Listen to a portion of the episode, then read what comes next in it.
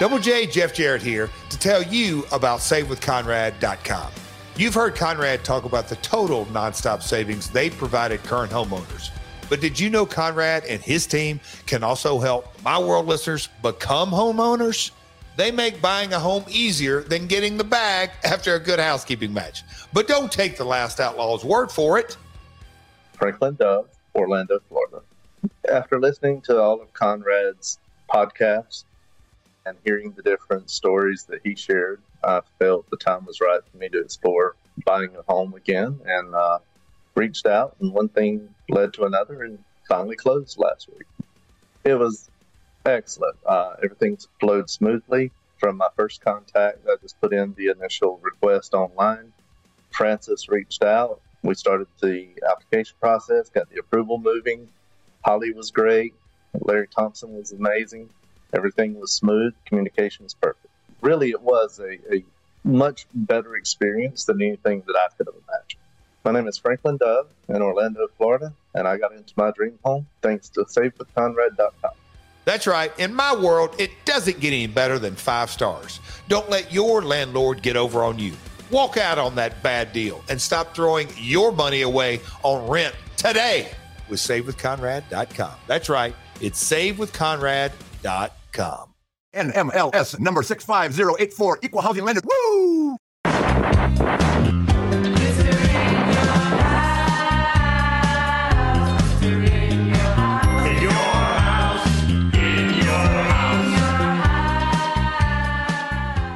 Uh, so I'm curious. The first time you try this spot, I mean, you're not actually doing it on a show. This is a practice thing. The no, first right? time I tried the hangman was on a show.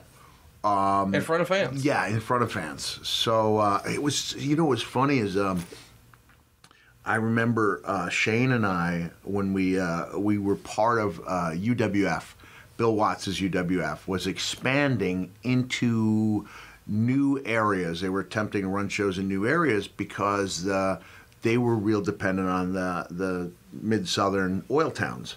And uh, when there was a downturn in the economy, you could see that reflected on the uh, attendance. But Watts had this great syndicated package, and they started venturing to other cities or towns where their uh, TV was strong. So Shane and I, we worked uh, 100 uh, West Virginia. That's where I met Missy Hyatt, who walked in on me while I was naked. And didn't walk in on me. It was just one of those. Uh, bathrooms where uh, there's no stalls, right? And she happens to walk in, and the hardcore legend was uh, in the pooping process. So that was the first. that was the first meeting. Um, and so Shane and I were tearing it down uh, by the standards of the day as independents. You know, we were we'd be the opening match, and we were doing everything we could, and we could do quite quite a few things, especially by the standards of the time and I think that's the first night we threw in the uh, the Hangman in front of Eddie and Missy and Buddy Jack Roberts. But I'd probably done it a time or two before that. So a couple days later, uh, Shane and I are walking from our motel. I won't even call it a hotel because it was mo- mo- almost decidedly a motel. And Missy and Eddie, who were married at that time, drive by and they can tell that Shane and I are talking over a high spot. And Eddie could tell what high spot it was just by the verbal language because Shane would kip up and he would give me an enziguri and that's what would send me through the, the ropes. I see. And so they were able to deduce that just by our body language. So here we are. We think we're protecting the business.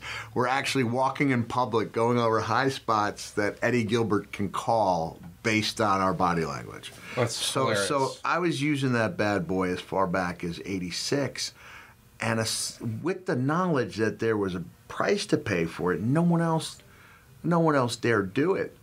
I think uh, there's some great footage uh, that I have managed to hold on to of Bray Wyatt asking me to show him that move in 2013. Wow. While I am in full Santa Claus regalia.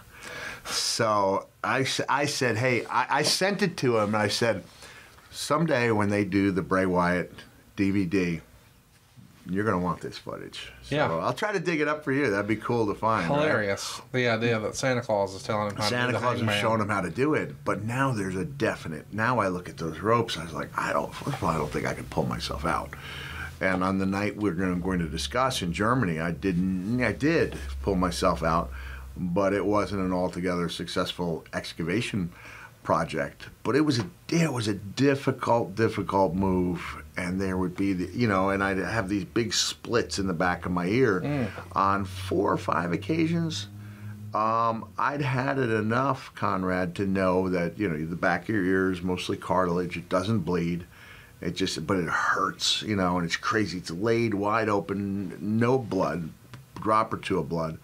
And then when we fast forward and talk in depth about the night in Germany, there was a lot of blood which is why I realized this was uh, above and beyond any ear injury I'd I'd had doing this move. When you're getting those ear injuries, uh, not that night in Germany, but before, did it ever cross your mind that hey, this is a possibility? This thing could come off? no, no, no, it hadn't. Um, because I thought the only way the ear would come off if it was cauliflowered. And some ears will do it, and some ears will not. And by virtue of the fact that I'd been through this thing, I guess on like 10, 12 different occasions, to where even if you didn't have the split, and if you did, you'd still get go through this process where the ear would turn all these colors. You know, go from a dark black and purple to a greenish hue, and then it's tailing off on yellow. And all that time, it's incredibly sensitive and incredibly painful. Um, in Japan, the reason all, all the workers walk around with the cauliflower ears is because it's encouraged and right. influenced. It's a badge of honor. It's a badge of honor, and everyone wants it. And it's, it's almost like there's something uh, missing if you don't have it. So they do the, the you know what you're supposed to do if you think you have it, put ice on it, attend to it, drain it, whatever you have to do. Then in Japan, you know, they whack you in the ear and they break those blood vessels. And then instead of handing you an ice pack, they hand you a heating pad. Oh. Uh, yeah, and the guys want it. It's not something. It's not something that's uncalled for. It's called for, and everyone wants it. But in my history, I just never got cauliflower ear. Even right. I amateur wrestled, you know, for my senior year, had this injury uh, 12, 13 times. It just never happened. So it never dawned on me that it could get worse. I thought, this is a price I'm willing to pay. You know, I have a split in my ear. It hurts like crazy. Was it always the same one? It was always time? the same one. It was always never the, the inside ear, always the outside. Right. Ear. Yeah. It was always the outside ear. And uh, oddly, when I did the King of the Death Match tournament in uh, Japan, I nearly lost the left ear in the barbed wire. So that would have left me in a very unique situation, being a, a man with no ears. I, am curious. Is there? Um, I mean, it doesn't sound like it, but is there a best practice to doing the spot? I mean, you want to be in the center of the ring, I would assume. Yeah, yeah. I don't. I don't know what something people should be practicing in looser ropes. Well, that's what I wanted to ask because in my head it feels like, and again, I know you would never do this, but I'm thinking, man, if I know I got to do that spot, we're gonna have to turn that turnbuckle a few times and loosen those ropes a little loosen more. it up a little bit. Yeah. Um, and on the night in Germany, they were extra tight. Uh, I tried arguing that was WCW's doing in hiring a, uh, a ring crew that was actually a ro- rock and roll road crew instead of a, a you know, um, specialized ring crew. Uh, those rights, ropes were tighter. I don't, yeah, I, and it's such a specialty move if you use it too often, it, it becomes me. It loses some of its meaning. Well, you might tip your hand too if the audience sees the sees guys, somebody out yeah. there loosening it up. Yeah. I thought when I got to WWE that the move would be easier because of the rope difference. The ropes. It wasn't that much easier. It, I mean, I, I I did it maybe six, seven times in WWE, and it was always difficult to, to get out. There's this uh, moment in mind games. Uh, this is one of the top like five, you know, five, ten seconds of my career is that Shawn Michaels and I have a lot going on, and it culminates with me uh, taking the bump and hanging my head in the ropes. Shawn comes over, bam, I hit him with the mandible claw. And what he does is he's selling while simultaneously trying to help me get out of there, which is pretty cool instead of somebody coming and absolutely looking like they're trying to help their opponent out of a bad situation, Shawn did it while he was selling, and wow. I think Earl Hebner may have been in on that, trying to uh, get out of there. There was one other situation I did it in a major match in WWE where it was uh, uh, Mankind versus The Undertaker, uh, April 1997. So I'm the first. Revenge of the Taker. Yeah, Revenge house. of the Taker. And uh, as you and I talked about last week, uh, when I came in as mankind, the internet was uh, maybe in its infancy at that time. Uh, of course, the, you know anyone who read the sheets knew that I was Cactus Jack, and anyone who had watched WCW knew. But I'd say 75% of the audience did not know.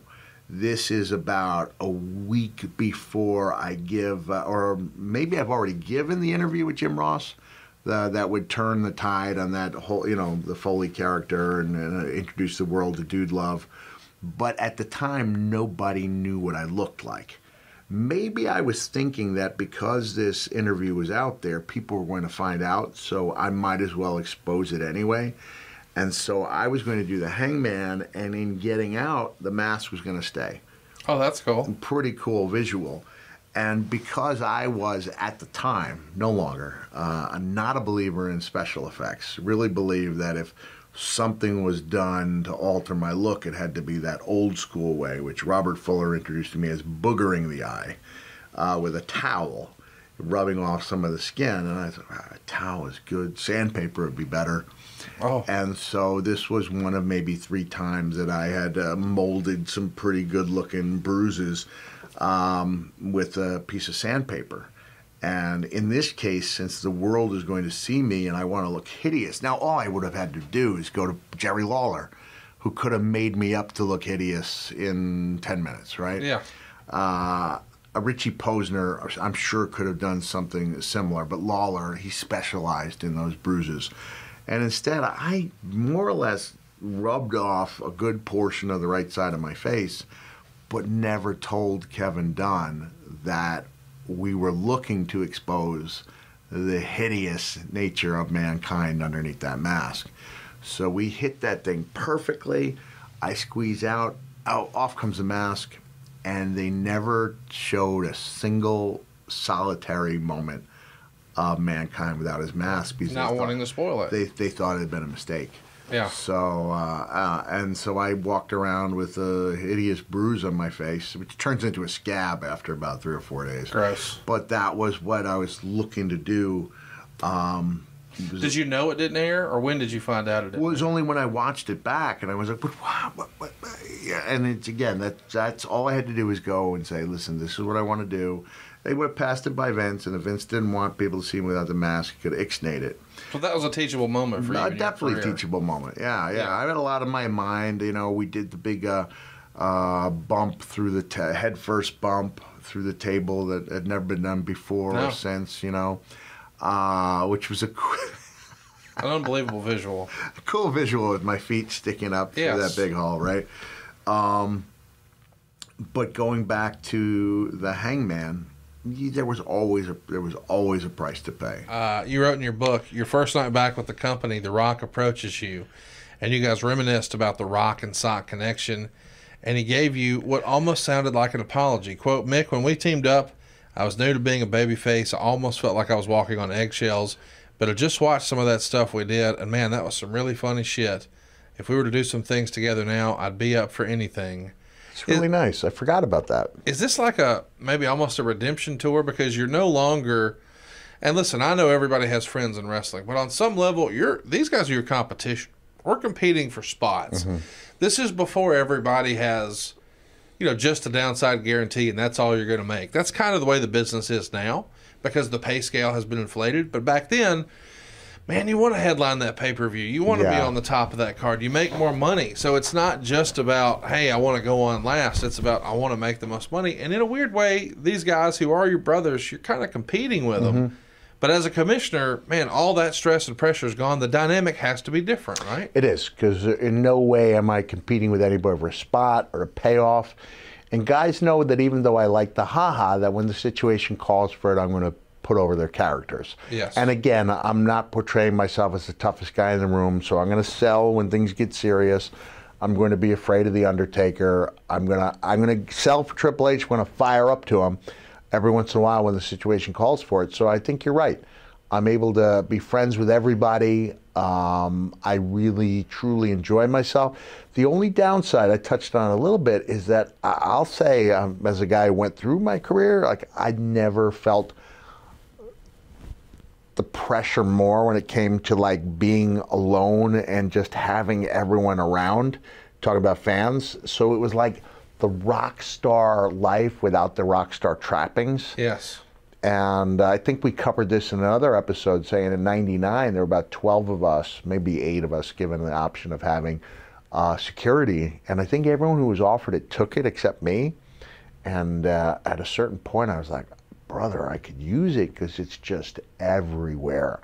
It's and I think uh, singers go through this where after they the big wave subsides, then they're more comfortable with the level of fame, which is fine. And now I get a lot of people just, hey, thank you very much. Free Whataburger. Yeah, free Whataburger here. And and going back to what The Rock said, that's really nice. I'd forgotten that we had that talk, but one talk I remember is that when we saw each other. Maybe it was Mania 2015, right around that time era. We had a nice talk about how neither one of us understood that what we were doing was going to stand the test of time. Right. And be remembered so fondly by people who were struggling and going through a difficult time.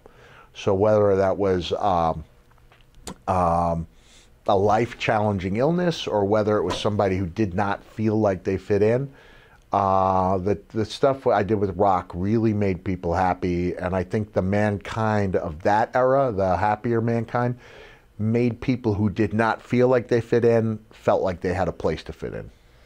I love this era of your stuff, and eight days after you're back and you have that talk with The Rock, you find yourself in the ring with him again.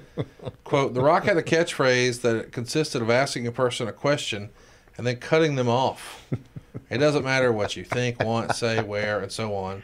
Personally, I hated the phrase because there was always some Yahoo at a personal appearance who would use it, and it was really annoying. but on this night, however, The Rock suggested I use his own phrase. Oh, he did him. suggest. I was asked about that. He uh, suggested, oh, how cool is that, right?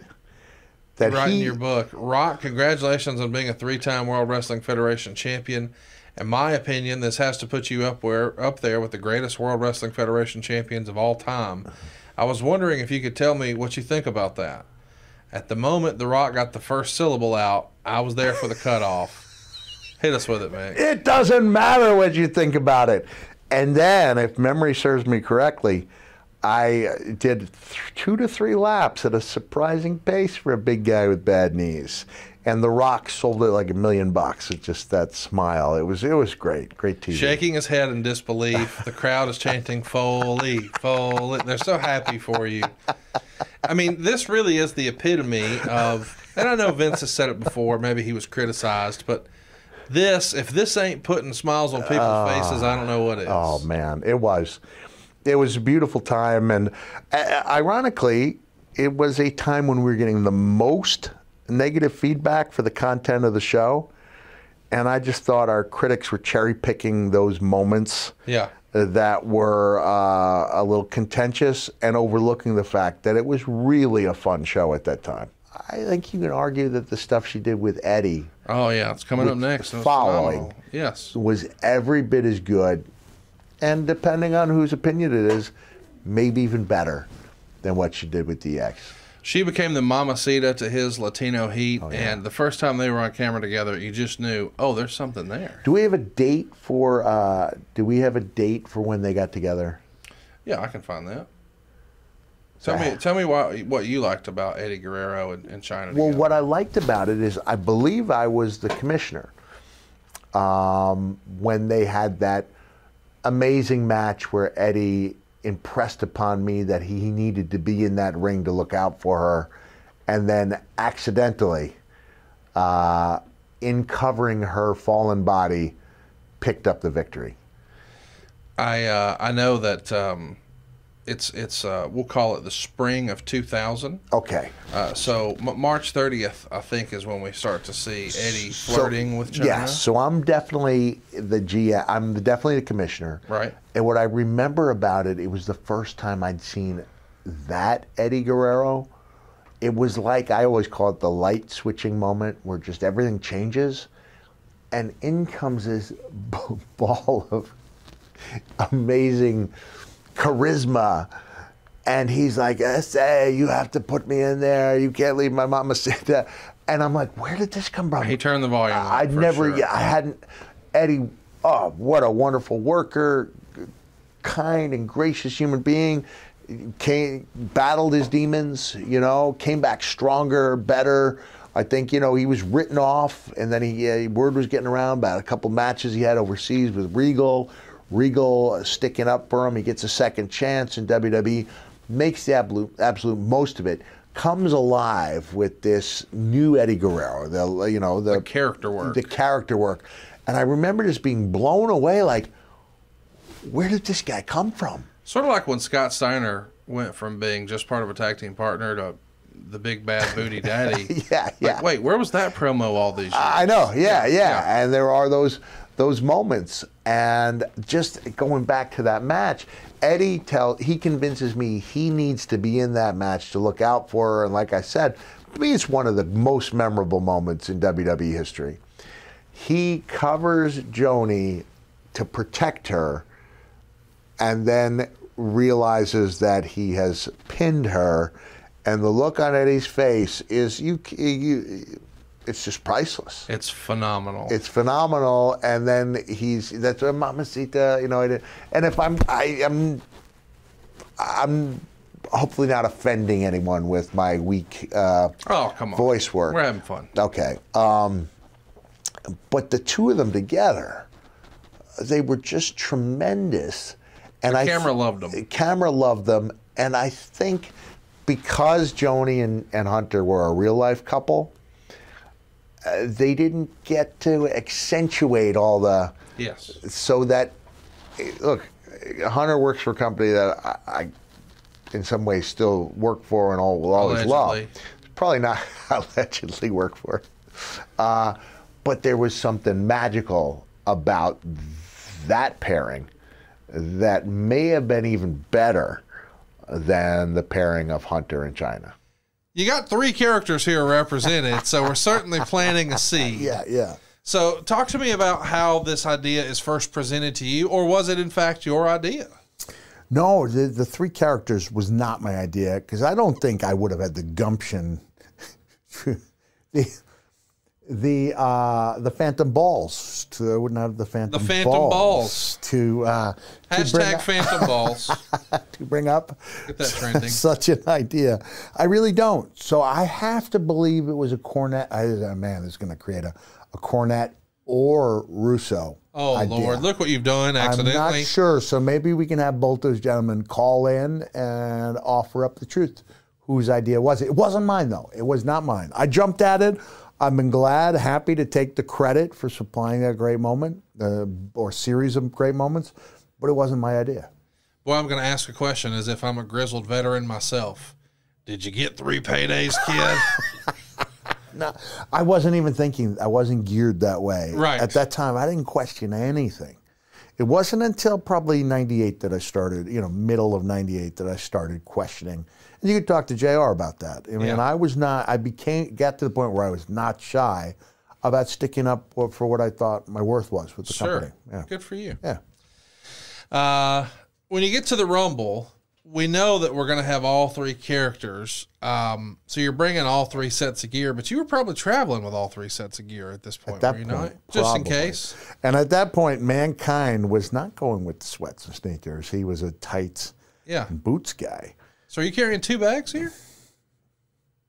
Likely. Yeah. I've been I've been traveling the I, I hit 40 states in the United States of America in the last 18 months. So it's been a lot a lot of traveling and some international dates, you know, like Australia, New Zealand. And you're a one bag man. I'm a one bag man. Yes. So I'm a 19 inch carry on man using the buy and discard method where you just yes. you bring Roddy your underwear, just Boom. It's easier to discard and buy than it is to wash. And in 98, though, here for the Rumble, you're probably, especially on a TV day, you're going to bring all three sets. I got to bring all case. three. Yeah, yeah, definitely. Um, so the idea that you're going to be in three times, clearly they're going to lay out the Rumble and they're going to allow you time to, you know, change and all that jazz. But were you worried about I mean, I, I, know this sounds silly considering who I'm talking to. What if something goes wrong and you get hurt on on, on the first one? Conrad.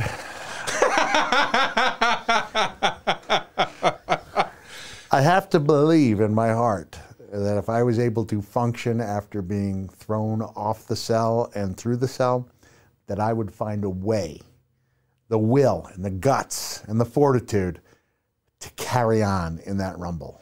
I have no doubt, but I just asked to my I asked myself, self, if you're out there as character number one and tear a damn quad, what what No, no, it's mathematical. No quads equals no quad tears. okay. So, yeah. Well, so there you, you go. Just do the science. Duh. Every Silly guy me. who's ever been badly injured, good physique. Right. Yeah. Fat doesn't tear, brother. All right? Gelatinous yeah, just bumps and yeah. moves on. I really worried about Tommy Dreamer a couple years ago. Took a bad bump on TV.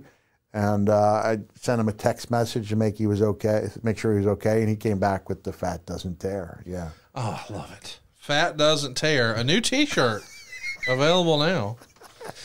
Uh, Austin, of course, wins the Rumble. Uh, I guess technically. But who won the hearts? Well, that's the thing. Nobody even really thinks about the fact that he won the Rumble because when people talk about the 98 Rumble, they talk about you yeah. three times. Yeah.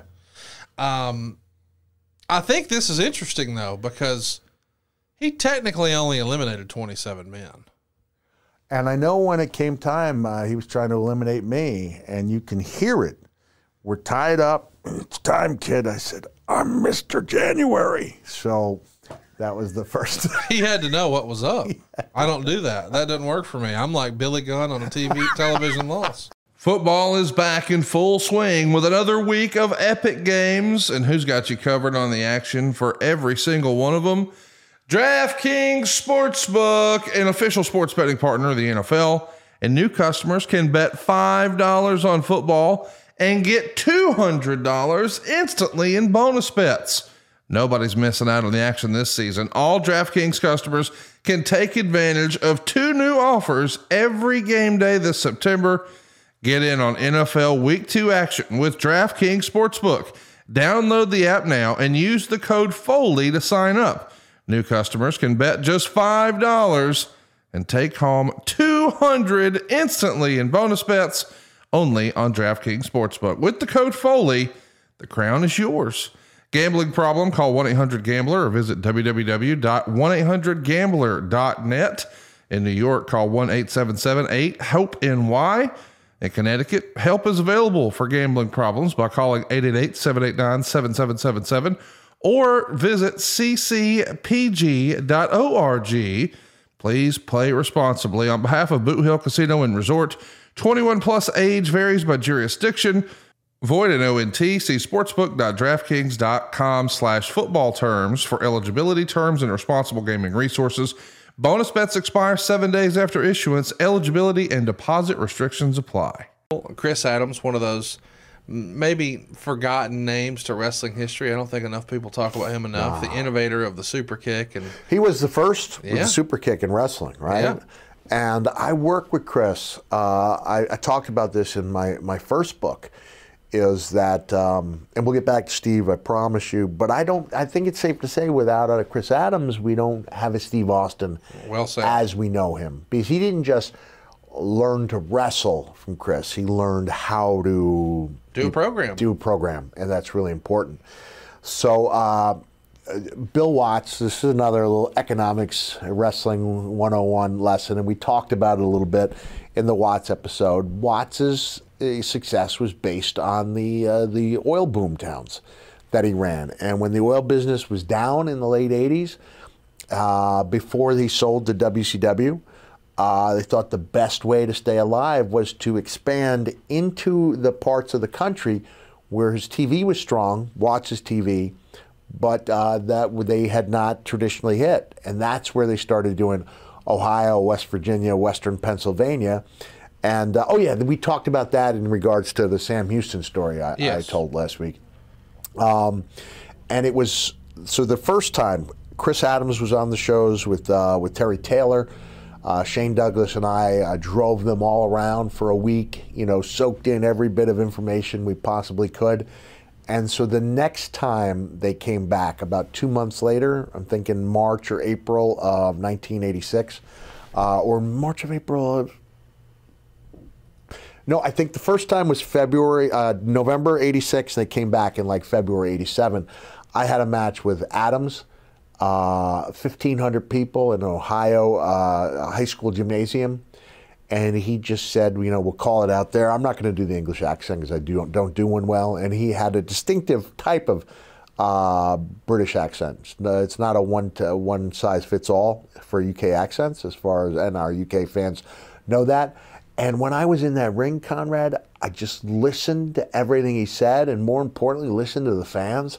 I'd never been a part of an atmosphere like that where fans were just hankering for Chris to come back. And now these days, a rear chinlock's not going to get the type of reaction it did in 87. But uh, man, I'd never been a part of something like that.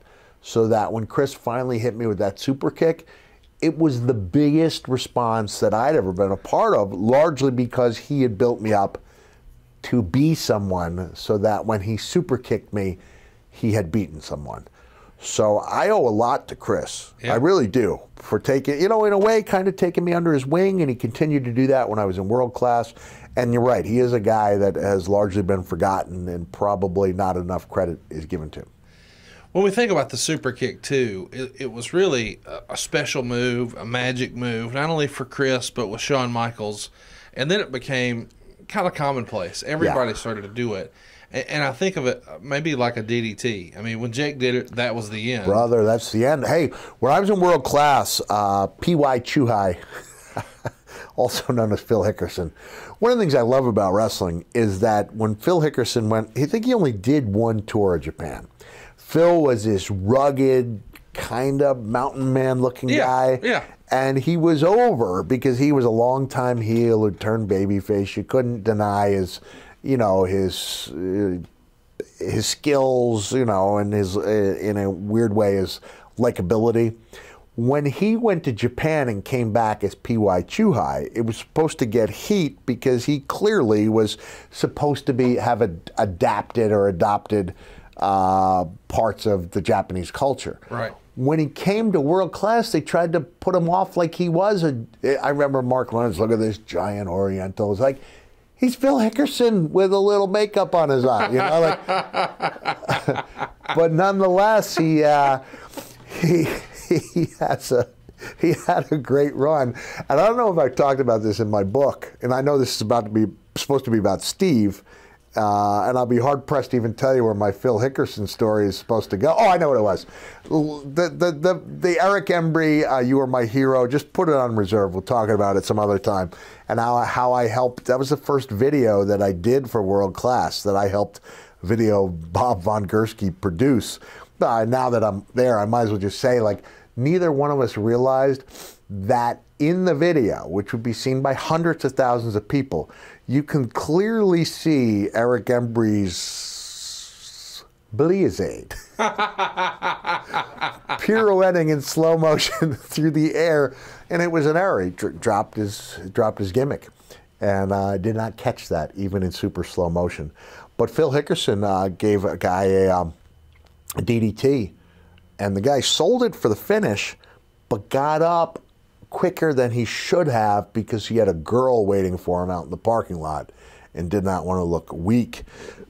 And, brother, the fight that went on backstage, you know, was uh, it was uh, it was unsettling, and it was because this guy had not sold the DDT properly. Now the proper way to sell a DDT off the top rope is to be up and at 100%, you know, uh, less than a minute later right. less than a minute later. So I, I, I am straddling that line of the old school that really believes that every move should be properly sold, uh, and the new school, which you know necessitates you have to do more to get the consumer interested. But there are a few moves that need to be respected. Pile driver, I would think, is the first one uh, and uh, close behind the DDT. You didn't get up from the DDT back in that day, brother. I mean, I, have always been under the impression if anyone took a liberty in a match you were in, it was you against yourself. Probably. Uh, yeah. yeah. yeah. Um, but boy, I can see how you could get frustrated with some of this creative because this is the era as we're getting ready for WrestleMania 13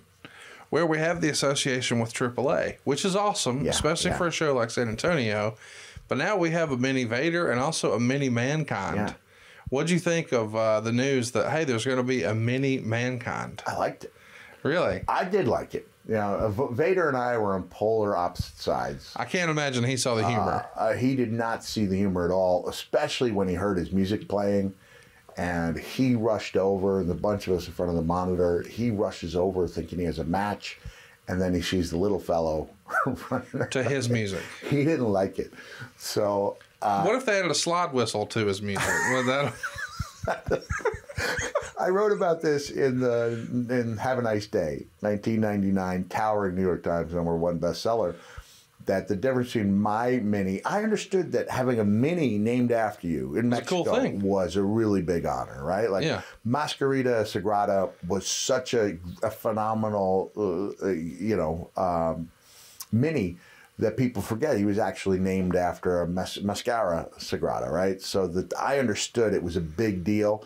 Uh, and I understood when they'd have like a trans wrestler that that was a big deal too. Like Mexico was way ahead of the curve yeah. when it came to respecting trans people. I think it's whether it's just in the wrestling world, I don't I don't know, but you know, having a trans wrestler named after you or uh, inspired by you, been around for a long too. time. Yeah. Um, so while my guy, I'm sit, I'm sitting and down and I'm saying, okay, that was good, and I've got a translator there. And I'm saying, but you know, you can't just be mankind. You can't just be dressed as mankind. You have to act as mankind. So I'm sitting on the corner. You know, I actually get down and I'm rocking and I'm telling the guy he doesn't have to actually pull his hair, but pull it. Yeah. And meanwhile, Leon's mini was walking around going, attorney, attorney, because that was what Leon was threatening him with. It was he's telling the little person, "I'm going to sue you." Yeah, basically, Leon wow. wasn't uh, he wasn't nearly as excited about having a mini named after him as I was. Uh, and and Sagrada was I think Mascarita Sagrada was part of that. You know, uh, it was a short-lived. Uh, Mick, come on, short-lived. Come on, Mick. But, oh, I didn't mean that. I, I mean the relationship between WWE and, and AAA was short-lived. Yeah, it uh, was. yeah, but still, a mini mankind. That was uh, not something I expected to see. So, Mick, the other thing I want to mention to you about December that really jumps off the page and I love talking about, but you and I've never discussed these near riotous situations in Little Rock and Memphis at house shows. Yeah. This is the era where about a year and a half into the NWO, it's become in fashion on the other program to throw trash in the ring, Yeah. And so now we've got this new rival group uh, on the WWF program. It's not the NWO, but it is DX. And so they're going out here and saying crazy things and doing crazy things and being heels and pissing the crowd off. And now the trash starts coming. Shawn allegedly gets hit and says, "Okay, that's it. You just cost yourself the main event." And it becomes a dangerous. It was situation. two nights in a row, and I also think there may have been one in Richmond. Uh, it was right around this time, but there was another one in Richmond, Virginia, uh, that may have been the dark match for the uh, the big blow off I had with Terry Funk on Raw before I faced Steve. In um, I know I'm jumping ahead. This is May of May of '98, so I'm jumping forward several months. But yeah, there were two in a row, Memphis and Little Rock. Yep. So Shawn was basically creating the riotous atmosphere, and then blaming he, yeah, he was whipping them up into a frenzy and then blaming them for the frenzy. Yes. So it was great heat. It was something we weren't used to seeing. Uh, but the, the heat turned, uh, it went from a positive heat to a negative heat because of the near riotous conditions. So I, I you know, I went back to, you know, you look at old tapes of Ox Baker fighting his way out of Kansas City in an era when you know it was a lot easier to suspend disbelief or just flat out have the belief. Yes. You know. Um, but this was, yeah, these were some perilous conditions, and it showed you Shawn could get that amazing heat. But on two consecutive nights, he did, yeah, walk out of the main event. And you're actually trying to talk the fans and uh, sticking around and calming down and hoping that they'll come out because you're in the middle of this for one yeah, of these moments. Yeah. Is that the most is that one of the most surreal moments of a house show? Yeah, ever? yeah, because you you know used to dream about this kind of heat, and now you have it. Not you, I mean, yeah. not me, but talking about the the company. Um, and it wasn't. Uh, I mean, that was a time when there was a time when Shawn was difficult. Yes, you know, this is that era. This is that era, and he was absolutely magnificent in the ring, but he was difficult outside it. And it's been a long time since Shawn's been difficult. He's been a great asset to the company and the developmental program. But he'll be the first to admit there was a bad Shawn and a good Shawn, and this was kind of bad Shawn. Were you pissed off at him? A little bit, yeah. I mean, that's reasonable. Yeah, a little bit. Did you? I mean, there's reports that it got so bad. I mean, people were trying to throw glass, and there were, I mean, allegedly, there were the police involvement and smoke bombs and Crazy stuff. Yeah. How much of that's true? How much of that's not? It was pretty hectic. I mean, I think it just shows that the international oral sex hand signal, you know, can get some heat when you suggest to someone in the audience. They might I mean, enjoy that. Shawn sort of was actually like tickling the phantom balls. You know, he he had the he had it down to where he can make people irate. You know, you look at some of the stuff he did. He was just in that zone, right? Yes. The guy's charisma was just incredible. It was off the page. And that worked wonders when he was a babyface, but it could incite riots when he was a heel. When that's happening, and obviously the fans are pissed off at him. Phantom Balls, new t shirt? I, I, listen, if you're comfortable with a Phantom Balls t shirt, I am. um, Tickle the Phantom Balls. Yes tickle the phantom balls. Fa la la la la la la. Like I could just tell next year during cameo season, we're gonna have fun with this. Did you feel in danger? Well, I was backstage, um, but yeah, I, a little bit, a little bit, a little bit. Um, because if it got to the next level, then we all have to run out there and Stand by Our Man. You can tell I've been watching George and Tammy on Showtime. Excellent. Did stuff. you finish it yet? Oh, I love it. Loved it. Yeah. It's a good show. Yeah. Before we wrap things up, I want to talk about Maxx Payne. It feels like, you know, he had an opportunity to uh, have his day in the sun for both Vince and with WCW, yeah. but it didn't really stick. Well, why don't you think he had a longer, more illustrious career? Uh, they defrocked him in a way. Uh, he was Maxx Payne. You know, it was a na- it was a name. He was big, big in Germany, big in Germany, and uh, he became Man Mountain Rock. Yeah, they incorporated the guitar. I don't know for a fact, but I think I think the whole premise, uh, you know, or one of the payoffs of the Double J character is that when we find out that Double J is lip syncing, and it's his mistreated roadie uh, Brian James, who's doing the singing, that because Brian and Maxx are in a real band, I always thought and didn't have it verified that that's the payoff. That yeah. boom, now we get this band, and now I'd, uh, you'd have to ask Road Dog. He left out of loyalty to Jeff when yeah. Jeff left. Yeah. Not talk about when Jeff left. Uh, you know, um, with Chyna, with Chyna the first time. The first time. Uh, and then Jeff left because when I when I saw no Road Dog left because the next time I saw Road Dog was when I was doing my uh, getting my feet wet with the Mankind character for two days. Whoa, sorry about that. In the Memphis territory, but I feel like that was supposed to be the payoff is that Road Dogs a singer. Here's the band, and, and, Nick Patrick was in the band too. Wow! So this was good. Maxx was a good songwriter, and as we talked about last week, Steve Miller referred to it as the album that Pink Floyd should have made but never did. Uh, Maxx was deep. He uh, he was he was pretty down on the wrestling business, you know. I've seen right through your eyes and your filthy effing lies was one of the lines. Wow. And I believe that was written about WCW management. Uh, but for whatever reason, it, it never came to pass. Um, Maxx, I believe, produces music in Utah. Haven't seen him in a long time. It's cool that he's uh, he's come in for a couple of uh, remote um, uh, these these signings, uh, yeah. virtual signings that popped up during COVID, which you know was really a case of wrestling adapting, yes, and doing a great job. And so I, I remember uh, um, Ashley Massaro's daughter came in and was helping me with my first virtual signing, and she was such a great help. Uh, and that I now I'm signing a few things here and there, Cactus Jack and Maxx Payne. That's but what cool. a great guy. Great. I loved riding with him, and I and I didn't like Maxx was a smoker.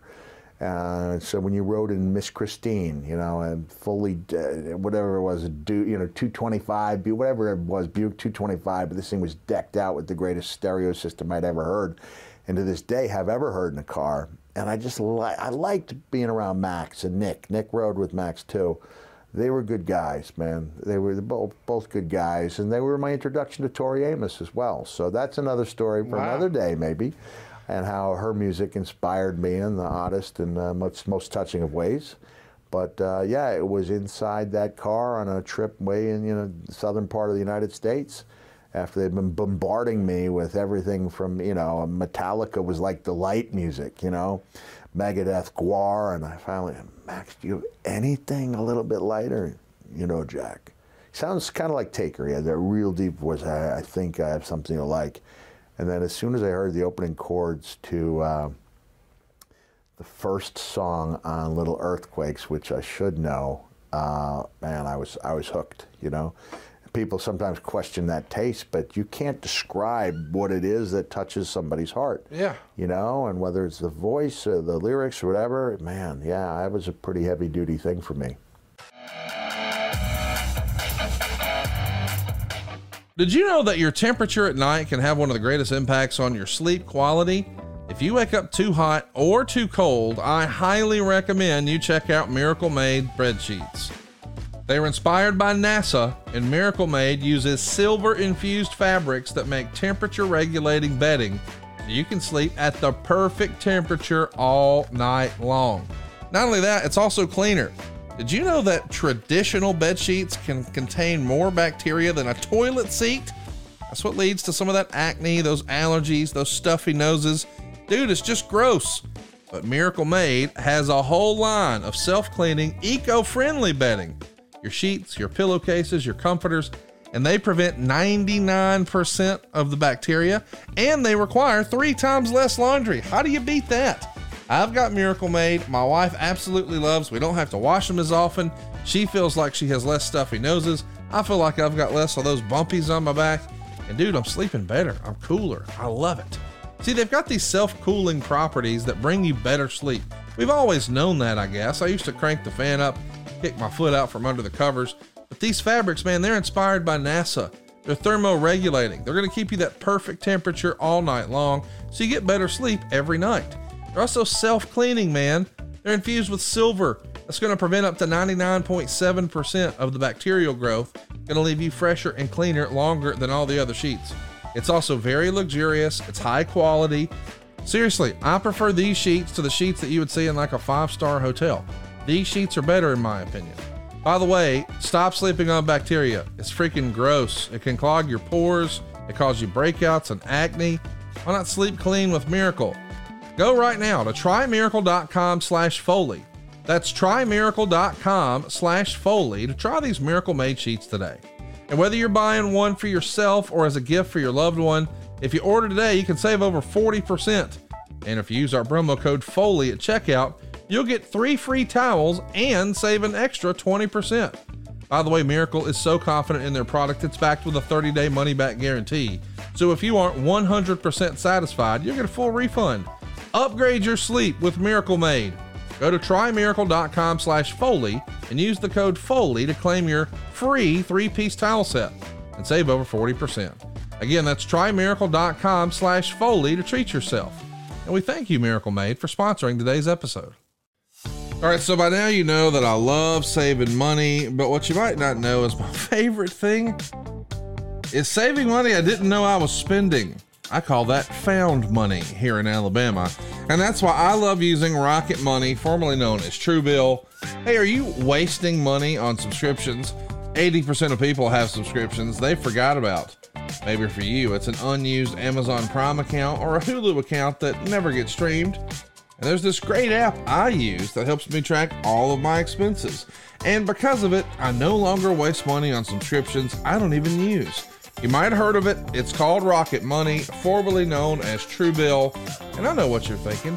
Man, I think I only spend like $80 a month. Did you know that it's actually probably closer to $200 or more? You see, the app shows you all your subscriptions in just one place, and then it cancels for you whatever you don't still want. Rocket Money can even find subscriptions you didn't even know you were paying for. You may even find out you've been double charged for a subscription.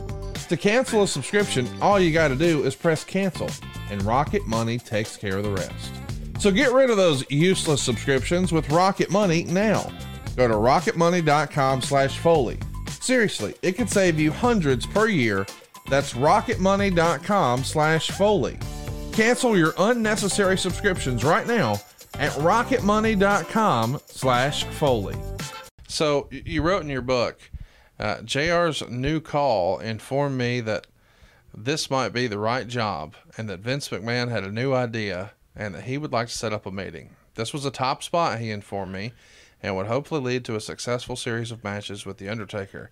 I had one question before I agreed to a meeting. Jim, you don't tell everyone who comes in that they're being groomed for a top spot, do you? I mean, what did you tell Aldo Montoya when he came in? Jim thought about it and came back with an answer. No, we don't, Cactus. If we say it's a top spot, we mean it. In Aldo's case, we probably told him it was a good spot, but not a great spot, but there would be room for advancement if the character caught on. All right, I said, let's set up a meeting. Does that sound right? Yeah, it sounds exactly right. Yeah, yeah. Um, yeah, that's uh, that's right on the money.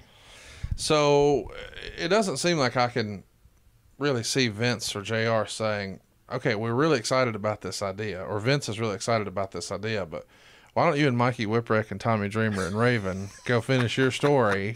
That doesn't seem like something that's very Vince like. Uh, I, don't, I don't know uh, remember, I, am I'm, I'm traveling all. I'm going to Japan uh, ten days out of the month. I'm still working indies. I love the stuff we're doing in ECW.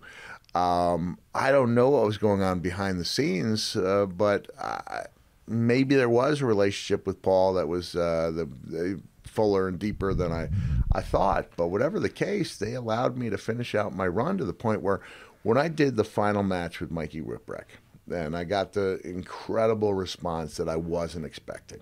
Because I did two two matches, uh, my two final matches were at the Lost Battalion Hall against Chris Jericho, where I suffered the first of a long streak of losses. You know, didn't redeem myself until I uh, got the pinfall at my Hall of Fame induction ceremony, which I'm counting as a victory. Uh, but what I remember most about that night was that the Cactus Jack shirt was fairly new, right? It came out in late '95. Yeah. So I got my T-shirt guy, Bruce Savini. Um, he brings the shirts, and we're told that the hall wants 50% of the money up, up, top, no accounting for what you've got in the shirt. So say shirts were selling for 20 at that time. I would get 10 and I'd have $7 in the shirt, so I'd get $3. That's just not right. Yeah. So I had Bruce. I said, "Why don't you walk the line?" You know, the long line of people waiting to get in. Bruce comes back. He he hasn't sold a single shirt. He's got about five or six loogies hanging off him, where people have actually spit on him. Oh wow! Because he's my T-shirt guy, and Bruce says they hate you here. So I came out as a pure 100% heel at the Lost Battalion Hall in Queens and Jericho and I, we had a good match, and I was happy. It was his first match in ECW. Happy to put him over because I was, you know, one of the guys going to bat for Chris with ECW to begin with.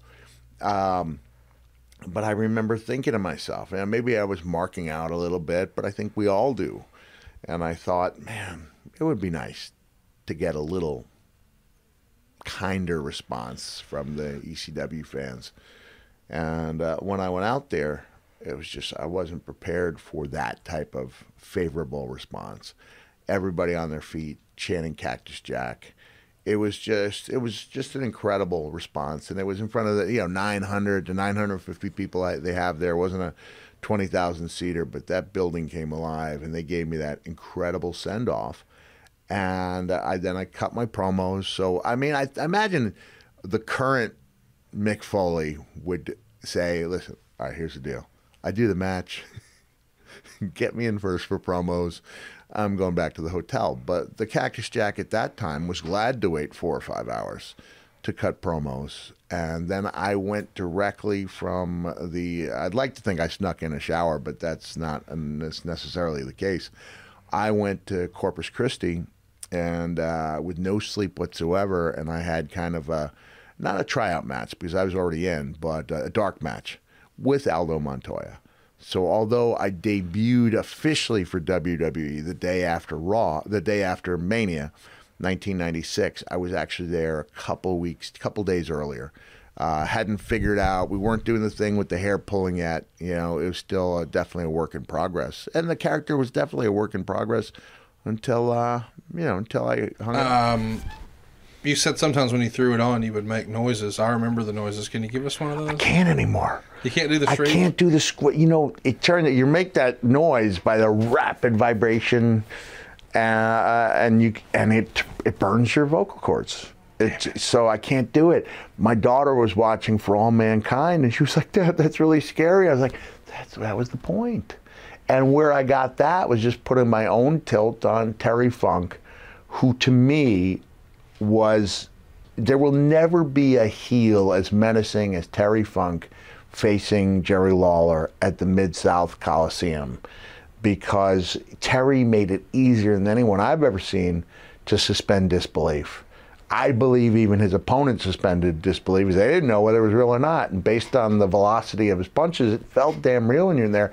And it's just this moment, and maybe we can get this moment where he goes to work with those punches in the corner, those big left hands and rights as well. And then he turns around and he's got his fists up like this, and he's in another world and he's screaming out the word, Pig! Pig! That was his high pitched squeal. So I didn't say pig, but I used the high pitch. I can't do it. I mean, I burned the vocal cords out. I, that was me giving to my art the sake of my art. Uh, but that was me borrowing from the great Terry Funk. It was fantastic. Yeah. One of the most iconic. If you have a chance to watch Lawler versus Funk, Mid South Coliseum. Not the empty arena. Not the empty arena, but this one, he turns around. I don't care who you are. You mean like it's real? Still real to him, damn it. We'll, we'll try to get. It's reported in the Torch that the original plan for WrestleMania of course, besides your idea that you pitched, which we've talked about before, was a barbed wire match. Uh, Wade would write The WWF wanted to put Chainsaw Charlie and Cactus against the Outlaws in a barbed wire match, but viewers' choice balked. The WWF took heat for trying to slip by the use of barbed wire at the No Way Out pay per view, and the WWF claimed it was an impromptu move by the wrestlers. It was. But considering that they were even considering a WrestleMania, barbed wire match. Their claim has been met with some skepticism. Well, let me just add to that. Impromptu, as in day of, maybe day of. I mentioned it to Savio because Savio had worked with barbed wire in uh, Puerto Rico, and I thought he'd be the good guy to do it. So it was a Savio Foley agreement, and I don't think we asked any permission to do it. Steve was kind of hot at me. Really? yeah, yeah, he was. Well, of course, uh, I could see how you know things were different back then. You know, viewers' choice. Uh, I mean, it's a different era, and it's it's crazy that we say this because not too long ago, AEW had a Texas Death Match between Hangman Adam Page and Jon Moxley. They used barbed wire. Did you have a chance to see that match? I did not. Uh, I think maybe one day, maybe we'll do this as a bonus on ad free shows next month. I would love to have you watch that and, and, and just do a live uh, sort of director's cut and just tell us what you're thinking as you watch it because they really push the pace of violence to where a lot of people online were saying they went too far. And you know, uh, if you've if you've seen some quote unquote death match wrestling, I don't think you could argue they went too far. But if what you're used to watching is quote unquote television wrestling, uh, I could see that argument. Yeah. Uh, so I'd be curious to get your take on that. Okay. But do you remember hearing about viewer's choice sort of mixing? No, idea? that's new to me. That's new to me. And that would explain why we didn't get the match we wanted. Um, of course, the originally, you know, you were pitching a totally different concept, maybe uh, similar to what they had done with Goldust and Roddy Piper at the Double Cross Ranch with you and the Funker. Now it's going to be the tag match. It's interesting to think, though, maybe that idea evolved from you guys having a hardcore death match to well maybe we'll just use the barbed wire for them and it's almost even more curious like had you not used the barbed wire at no way out could you have at this show something to think about so raw the week after is taped from germany and you're going to lose to sid and this is the infamous raw that would lead to vince freaking out about production and apparently it leads to vince russo having a bigger hand in creative do you remember Vince not being happy with the look of the show? I don't. I don't. I'd heard that afterwards. I do know that uh, when I worked with Sid, the next day we're getting ready to board a plane, whether it's within Germany or going home, I don't remember. And Steve Austin goes, Hell, kid, great match with Sid last night. And I, hey, thanks, Steve. And then he jumped all over me. And it was the first time I remember Steve, not when I say browbeating me, in a fun way but letting me know that he thought it was a stinker by you know Cactus Jack or Mankind standards. Uh, you know, with a big guy like Sid, I thought thought it was okay. I thought, it, I mean, uh, okay enough to the point where uh, it didn't didn't strike me as a rib when Steve told me it was a great match. I didn't think it was a great match, but I thought it was respectable. You think it was terrible, yeah. Then he jumped all over me, and that's why I was hesitant to embrace his fondness for the uh, the Yerpel uh, Mr. Socko debut. What if he's just messing with you? I, I thought he was messing with me because I was ready for him because of that February 1997 reaction. So you reach out to Vince um, at, once you're back home and, and, you're coming off of a vacation and, and you're saying, hey, uh, my back's in terrible shape yeah. and you're going to ask for some time off. Right. And that feels like – maybe the last thing a wrestler ever wants to do yeah. because there's always this concern of you know obviously in this era if you're not working you're not going to get paid or yeah. certainly not as much but also what if i lose my spot brother um, do you have to work yourself up to that call, or is it just at this point it's inevitable, it's unavoidable? Let's just get it over with. Band aid yeah, technique. It's just so, ah, man. I don't want to use agonizing as hyperbole. So hopefully I've built up enough stock. When I say agonizing, I'm we believe it when you say it. Agonizing. Um, I didn't care about my, you know, I didn't care about anything but just relieving some of that pain. I do remember that little vacation, like a three day uh, Valentine's Day vacation to uh, Hershey, Pennsylvania. Uh, and I do know I went that three or four days without eating any chocolate. So that shows you I was pretty serious about trying to keep my weight down at the time. Come back, and I remember asking Vince, and he like you can hear him thumbing through papers. He goes, oh, "It looked like we have uh, one day off right here," and I go, "One day," and then I hear him, "Oh," and he tells me he's going to try to arrange for, you know, a handful of days off. You took a week off, yeah, and then you're back working with Goldust. Uh, you're going to put Goldust over at all the house shows. Yeah um, which I'm good with. Yeah. Their house shows. I believe, you know, you send people home from the house shows happy.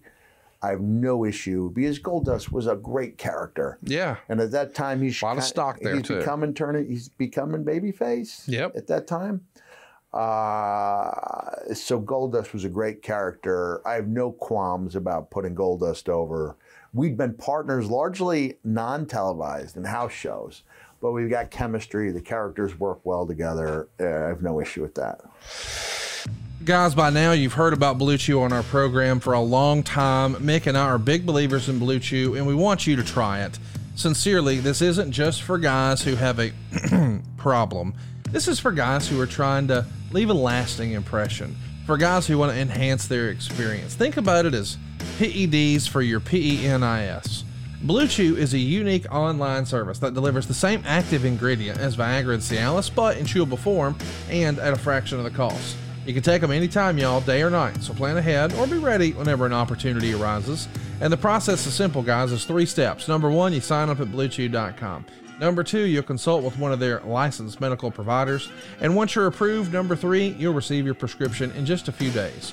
Blue Chew's tablets are made here in the USA. They're prepared to ship directly to your door, and by the way, it's in a discreet package, so don't worry about the mailman knowing your business, okay? The best part, it's all done online. That means you get to skip the awkward conversations. You don't even have to go to the doctor's office. There's no waiting in line at the pharmacy. It doesn't get any easier than this. And I've never recommended Blue Chew to someone and they came back and said, oh, it didn't work. Everybody's like, hey man, uh, thanks for the pro tip. So if you could benefit from extra confidence when it's time to perform, chew it and do it, y'all. Let's have some better sex, shall we? we've got a special deal for our listeners. Try Blue Chew free and use our promo code FOLEY at checkout. Just pay $5 shipping. That's bluechew.com. The promo code is FOLEY to receive your first month free. Visit bluechew.com for more details and important safety information. We thank Blue Chew for sponsoring the podcast. So here we are. We're at the uh, the match. It's Hartford Connecticut. Uh, you wrote that you felt an immense amount of pressure. Yeah. And uh, you were writing the Have a Nice Day bonus chapter. Yeah. And there was some heat and issues with Vince. And uh, then you've got, you know, to go out here and put on your, your swan song, if you will. Uh, you go 23 minutes and 59 seconds. Uh, Meltzer really, really liked the match. He gave it four and a half stars. He says uh, in The Observer here, it should be mentioned right up and right up front that Jim Ross did an amazing job getting over the drama of this match. It should also be mentioned that the cameras did zoom in on 12 fans holding up lettering of Foley will die. I'm not sure which was sadder, the 12 fans who thought it was cool to hold up or the director who thought it was cool to show those fans. Foley seemingly gave everything he had and more than made up for the fact that he can't physically do that much. He got his knees whipped hard into the steps, had the steps thrown at his head, and then Triple H pounded on the steps with a chair. Foley used the chair for a low blow and a double arm DDT on the chair and a leg sweep on the chairs for near falls. And then Triple H used a drop toe hold on the chair. He smashed Foley's head into the cage many times. However, Triple H bladed first after being catapulted into the cage. Foley grinded Triple H's head on the cage and hip tossed him into the cage. He came off the middle rope with a chair, taking a hard bump on his hip to the floor. It should be mentioned they had about a dozen padlocks on the cage to theoretically prevent them from escaping and going to the top. Finally, the gimmick section of the side of the cage was opened, and Foley shoulder blocked himself through it and then bladed his arm big time and threw Triple H out. I'm still not comfortable with that term. He pile drove Triple H on a table that didn't break. Foley tried to climb the cage, but Stephanie McMahon pulled him down. Foley grabbed a barbed wire board he had stashed at ringside, and Triple H ran away, but Foley hit him with it. Triple H is climbing the cage at this point to escape. Foley climbs the cage, but Triple H got the barbed wire board and hit him with it. Foley took the big bump through the Spanish announce table and did the word you don't like. Uh, Foley kept trying to throw a chair to the top of the cage. I wouldn't like, make it. I did make it up there like six times in a row before the show ever started.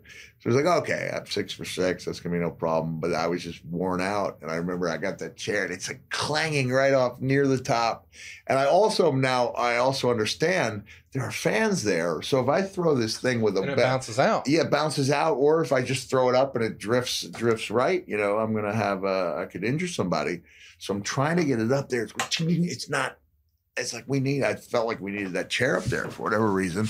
Although we used the barbed wire uh, uh, two by four uh, reason we didn't use the barbed wire bat is because Sting was using a bat. I so see. Vince didn't want to seem like we were copying Sting. I see. You know, I could say, hey, we could go back to the drug," you know, just say, hey, Foley's got that barbed wire bat in 95, you know. Even Negan, even Negan, when he wrote a birthday wish to me, uh, Negan from Walking Dead said, I may have borrowed a move or two from you. Uh, but that's the reason it was the board. Uh, but I, yeah, I couldn't make it up to the top. Go ahead. Anyway, he says whatever spots were planned up there with it must have been nixed, and, and the camera pulled away from the action, probably due to the fear he was really hurt since he couldn't throw the chairs. He climbed the cage and they fought with the barbed wire board and took bumps on the reinforced parts of the cage, including a suplex and a DDT. And then Foley set the board on fire, but the fire was never part of the match other than the visual. He then took a backdrop onto the gimmicks part of the cage, and Foley went through, taking the bump perfectly.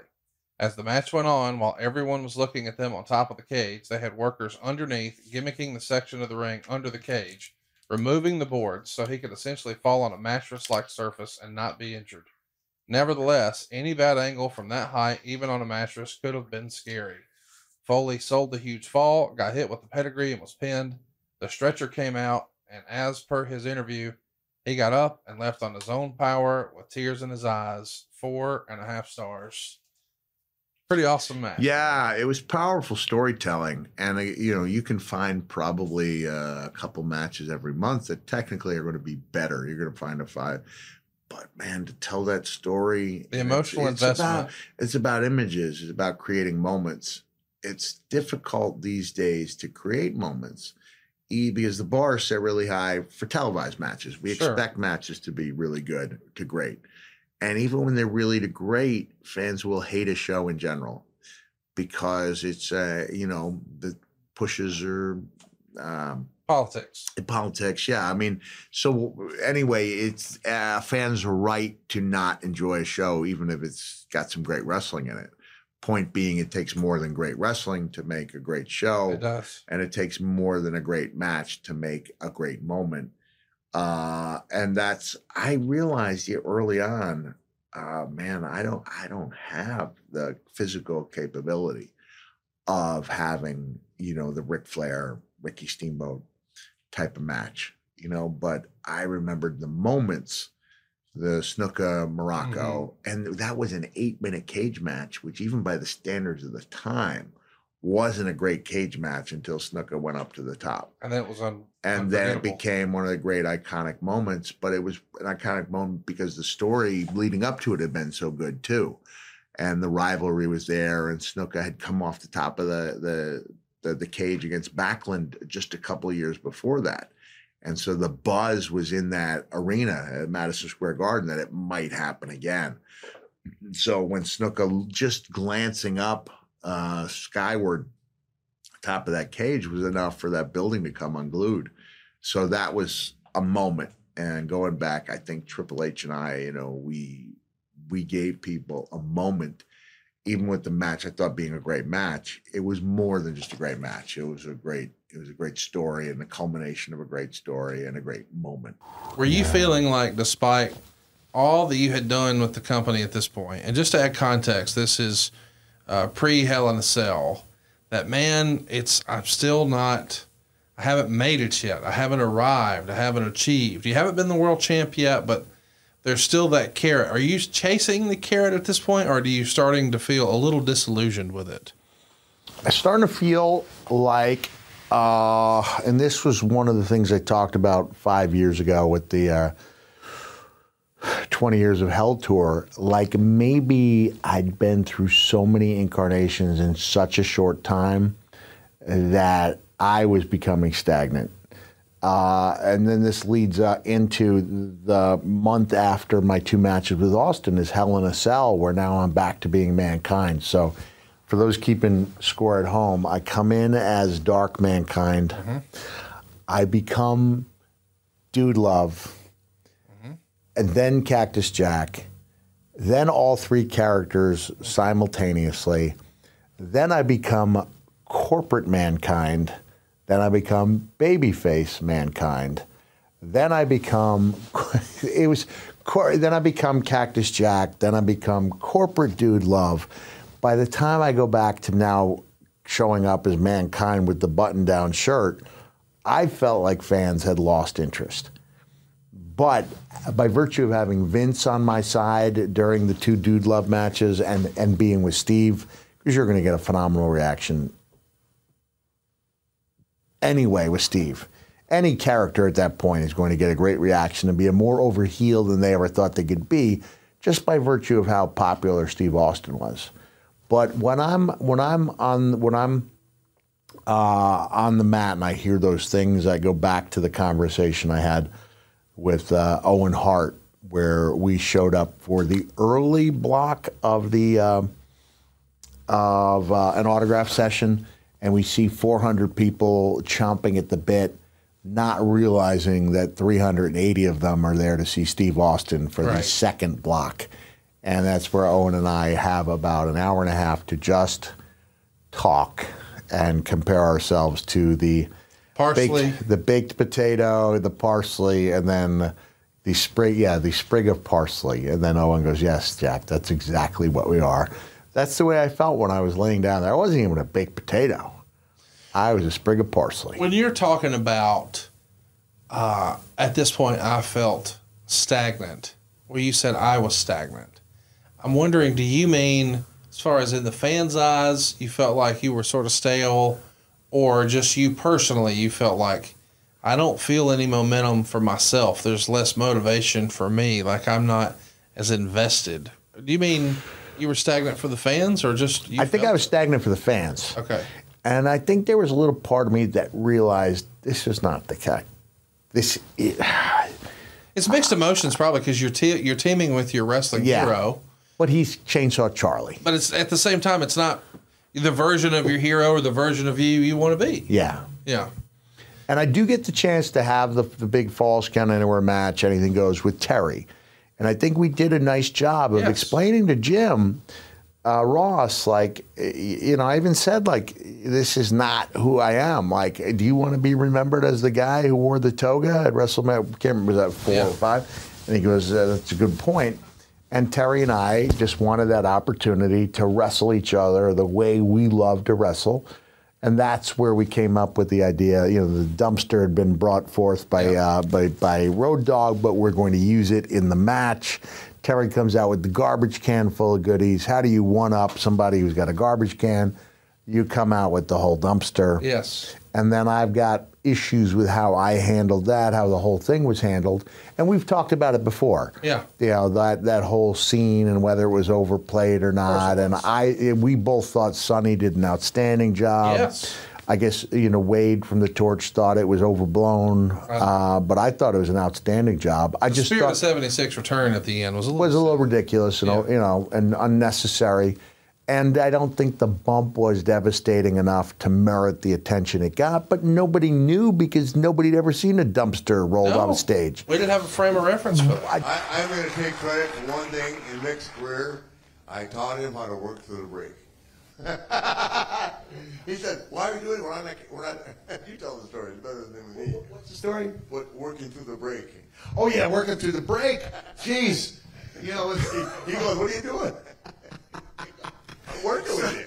Yeah, uh, Rick and I have a match. Final match, as far as I'm concerned, of my career, October 2010. I did come back, and I was part of the Rumble in 2012.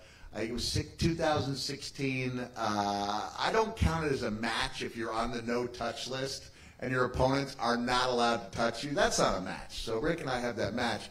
He throws me off the uh, the ramp, and through no fault of his own, I overshoot it a little bit and I land really hard. It rattled my brain to the point where I could not get out of bed to go to my book signing the next day. And I, you know, I take the most pride in getting out there and doing the things I'm booked for. I said, I, I can't move. I cannot. I cannot physically get out of bed.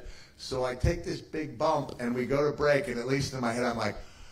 I can rest, and all of a sudden I feel, boom, boom, Rick, what are you doing? He goes, we always work through the break, you know?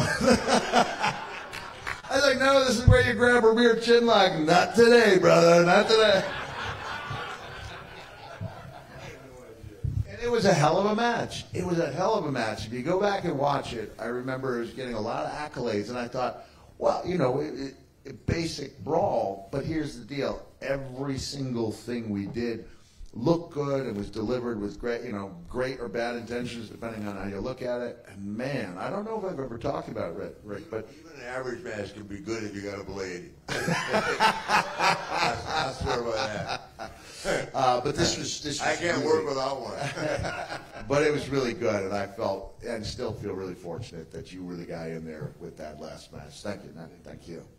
That all leads to the six man Hell in a Cell at Armageddon 2000 in Birmingham, Alabama. It feels like by this point you're starting to lose your enthusiasm for the gimmick. Do you have some issues going on? Because it does feel like you're written off TV as you're announcing the six man. Vince attempts to overrule you. What month was this? This would have been building towards December of 2000. Yeah, because it was known that I'd be leaving in the beginning of December, middle of December, and I'd be out for a good period of time, like four months. Um, so I did want to be home. Again, like I said at the onset, one of my regrets is that I wish I'd appreciated it more, realized it was not an opportunity that comes around every day, and that I really was on a roll. I think if I had stayed there and ridden it out, I could have been that guy for a number of years, and that it would have been a really good way, you know, to gracefully age in the business and uh, and have left a bigger mark than I did. But it wasn't about you losing passion for it or being tired of being on the road. It was more about I want to spend more time with my kids. Yeah, I want to be there for this little fellow, Mickey. Uh, and I don't regret a second of that, you know. Yeah. Uh, I was home a lot. Um, yeah, yeah, I don't regret that. And uh, the the, the storyline explanation to write you off is that Vince is trying to overrule you, but for some reason he can't, which is a little silly. And he says if anyone gets hurt at this show, you'll have to resign on Raw the night after the show. And of course, at Armageddon, Vince McMahon would drive down to the ring with a truck to attempt to dismantle the cell. You come out too. You send Vince backstage. The truck becomes a landing pad of sorts for a chokeslam off the top of the cell. Uh, the Undertaker throwing Rikishi off into a big bed of sawdust. After we've seen you fly off the cage, feels a little silly. Well, at the same time, it was almost like you needed something. Something. Yeah. Because I, you know, Triple H and I just had that hellacious match uh, eight nine months earlier.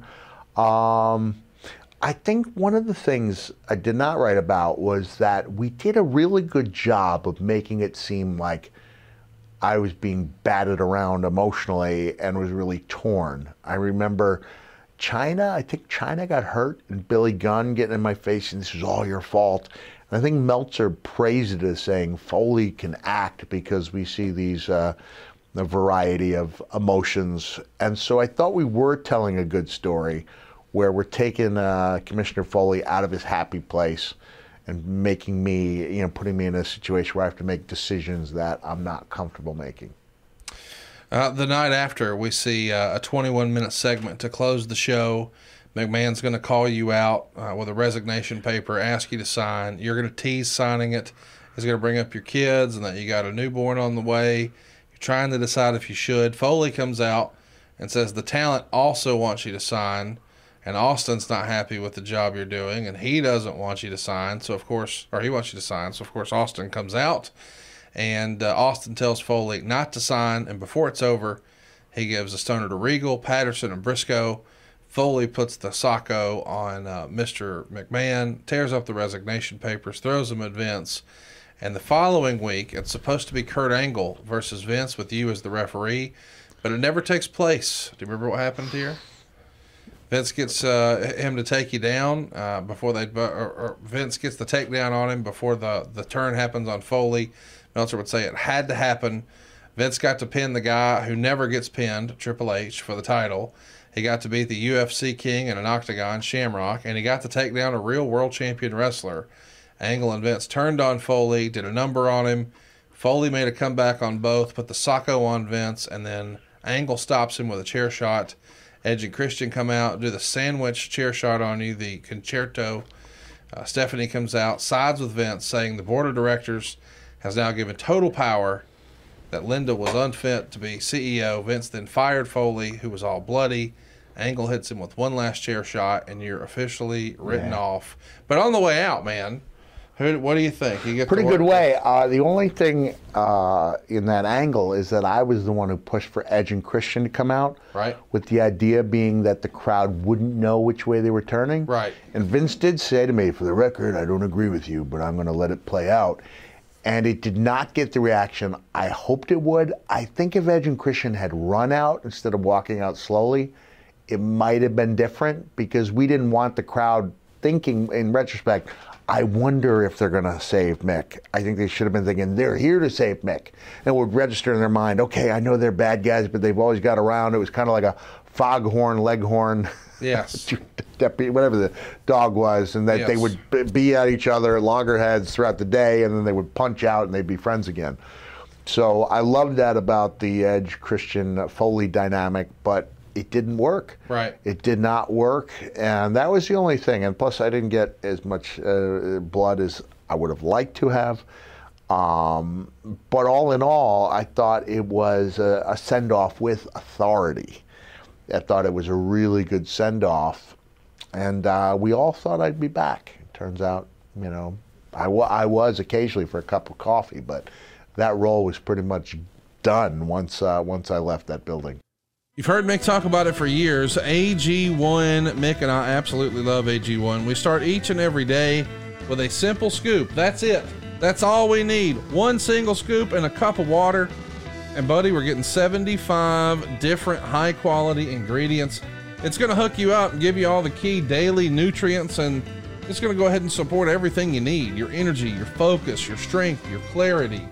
This is just a, a no brainer to me. Think of it as like your foundational nutrition product. You know, listen, we all get busy and we wind up, well, I didn't want to do this for lunch, but I don't feel like I have an option, or, well, I know I need to. Dude, this is easy. Just one scoop every single day.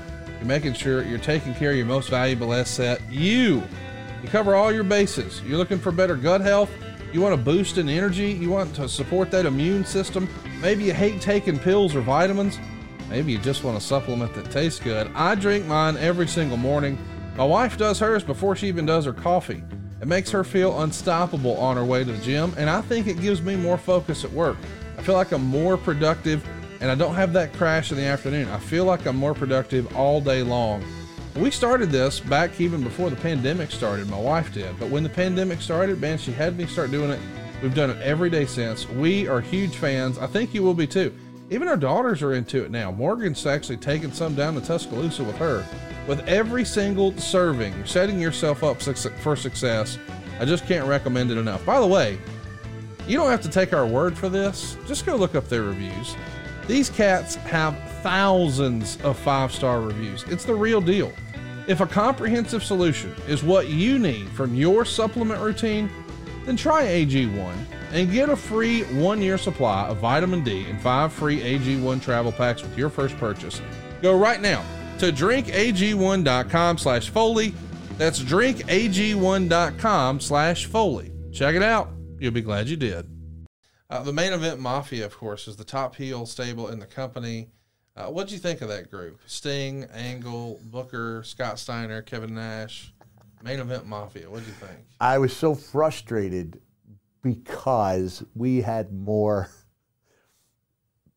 marquee names in that company than WWE had at that time. Yes.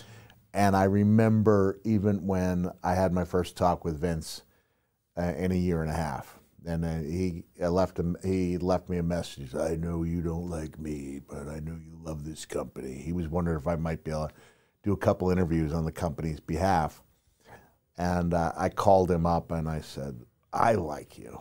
And during the course of that long conversation, I told him, I said, Vince, I said, you are, you guys are the jello of flavored gelatins. Yes. To the point where most people don't even realize another yeah. flavored gelatin. Knox, excellent flavored gelatin, but nobody says, hey, you got some Knox? It's, it's jello, right? Yes. Um, they were doing their elimination chamber, and there were some really pretty minor names in the chamber, meaning at that time, 2009, that they were really low on big names. And TNA was not. TNA was not. So in the main event Mafia, we've got bigger stars than they have in their. This is my opinion. Yeah, no. But I no think doubt. a lot. Of, I think it's open to you know uh, opinions. I think when you've got in the same ring, Sting, Steiner, Kevin, Booker, Kurt Angle. That's crazy. That's crazy, right? It's crazy. I remember the first time I did a promo, I, my mouth was so dry because I was nervous. You know, I really thought this was like a make or break situation. And in the end, it didn't turn out to be either or. It didn't make or break anyone. It wasn't as good as I hoped it would be. It's, it certainly wasn't a stinker, but it wasn't the landmark promo I hoped to deliver. Uh, but it was frustrating to see this amazing group, this group of great talent uh, that most people didn't even know was on the television. It's also reported in The Observer that Kevin Sullivan and Evad Sullivan, that's Dave backwards, uh, will be managed by Sherri in their upcoming feud against the Nasty Boys for the WCW Tag Team titles. And when things are so planned in advance and shows are taped in Orlando, oftentimes, you know, three months in advance. Yeah, yeah. It's pretty obvious pretty quickly what the company has in mind for you, even if it, they don't necessarily sit you down and say, "Here's what we're doing." When you get those Orlando tapings, you know, okay, so this is kind of the idea, right? Mm-hmm. So, what do you remember about those marathon Orlando tapings in that era? Because there's good and bad reports I've heard from those. On one hand, it was it was great that we were at. Uh, Disney MGM, they used to call it. Now it's Disney's Hollywood Studios. Uh, but my kids were so little at that time that we would actually go to Cocoa Beach and get a place on the beach, and then I would commute back and forth. There were some good times. Uh, um, at, I believe it was the Marriott Residence Inn where the, the men and women would stay. There were some good times. They would have a, a party outside. I remember Dewey being about uh, just old enough to to to uh, walk, and he was in a little gown, and he was swaying to the music. And my wife to this day remembers Leon White just gazing at him, you know, like eh, like this. Here's this rugged guy, the stiffest guy, you know, stiffest, hardest hitting guy in this business, and he's just so enamored with you know this little you know and i I'm talking enamored in a positive way you know yeah. you look at the beauty of a child my wife will never forget that. I also cute moment. I also remember uh, rooming with the Armstrongs. Really? Brad and Brian. This was a time when uh, my uh, my wife wasn't on this trip, and uh, we were a little bit off the. We were a, a half mile or a mile away or so from the the the residents in there. And the Armstrong, they come home and man, they've been through a tussle. These guys are talking ble bleeding lips, bloody noses. And so I hear them yelling when they, you know, as they're coming in, and I'm, I have this vision when they open up the door that these guys have fended off five, six people, you know, back to back, brother to brother. Turns out the fight was between Brad and Brian in front of everybody. Like, I didn't see the fight. But like my brother and I, there was a definite no punching in the face rule, yeah. right? Like I guess Bullet didn't instill the. Uh, these guys clearly taking face shots, you know. So when I asked Brian about it at one of my shows, he went, "White trash, white trash," you know.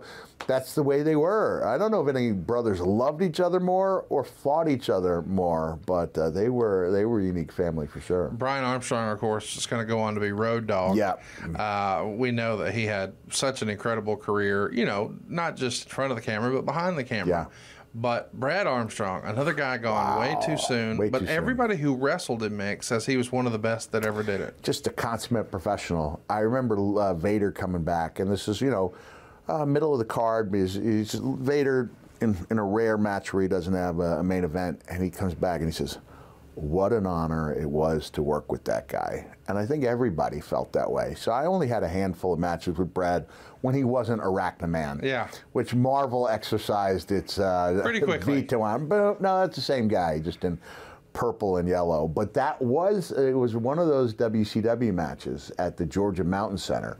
I think it's going to be uh, Hammer and and uh, and Arachnaman against me and an opponent I can't remember. And uh, uh, the Georgia Mountain Center was marked by a uh, stairwell at the left side of the building uh, that was a straight shot. It was like three or four flights of stairs, all leading down. So there were no twists and turns. It just went all the way down. And Dusty's talking to me, and he goes, and he gets this far away look in his eye. He goes, oh, damn, I remember Tampa Armory. I give Harley Race a shot, and I'll be damned if Harley Race doesn't take that whole bump, goes down ass over tea kettle, down every one of those stairs. You've never seen anything like it. And then he looks at me and goes, Now I'm not saying I want you to try that. And then I go, I think I can do that. Yeah. And it wasn't until I was halfway home to Atlanta that I thought, he wanted me to do that. You know, yes, like he, he, made me feel like that idea was my idea. Yep. And I was glad we did it.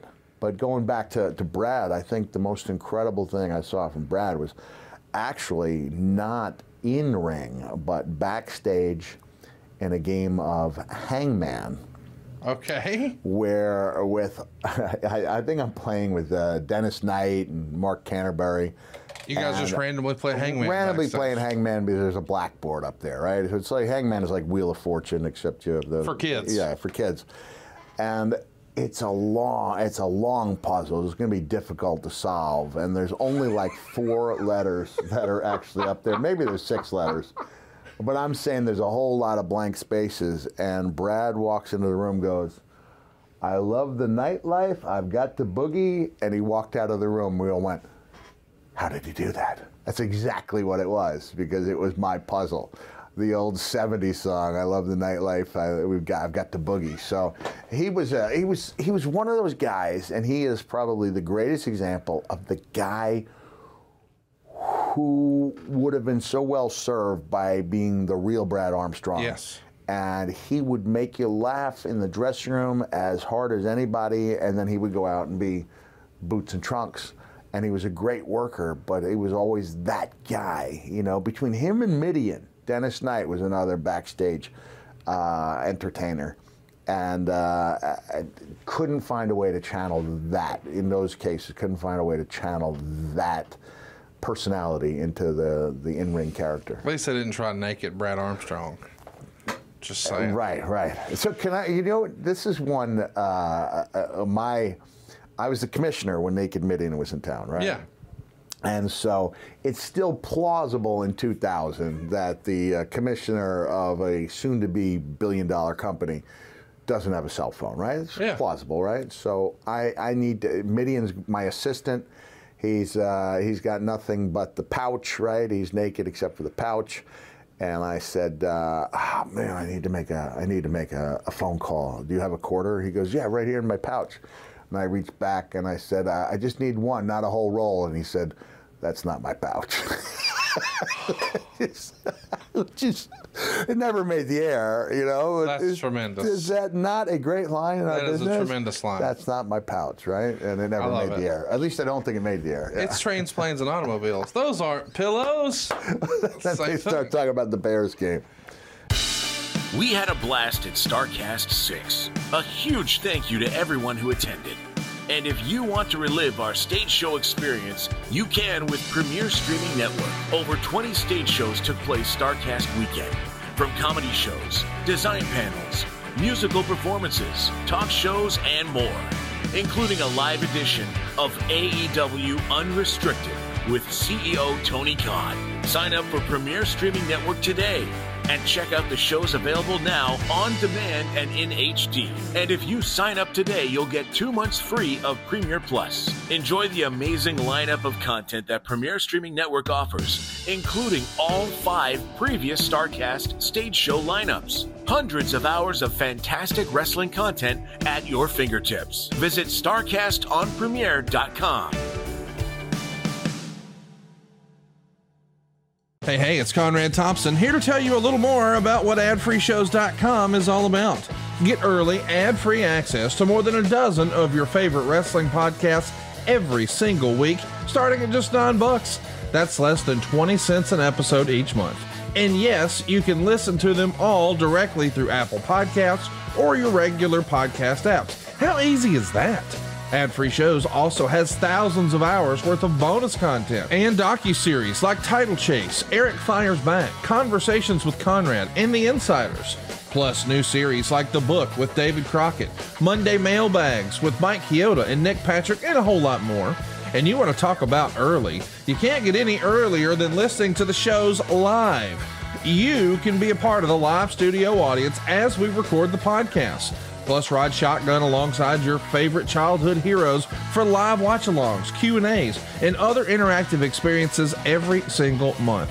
Come on now, see for yourself what thousands of other wrestling fans from around the world have discovered that adfreeshows.com is the best value in wrestling. Check it out today, and hey, when you do, the first week is completely free. Adfreeshows.com.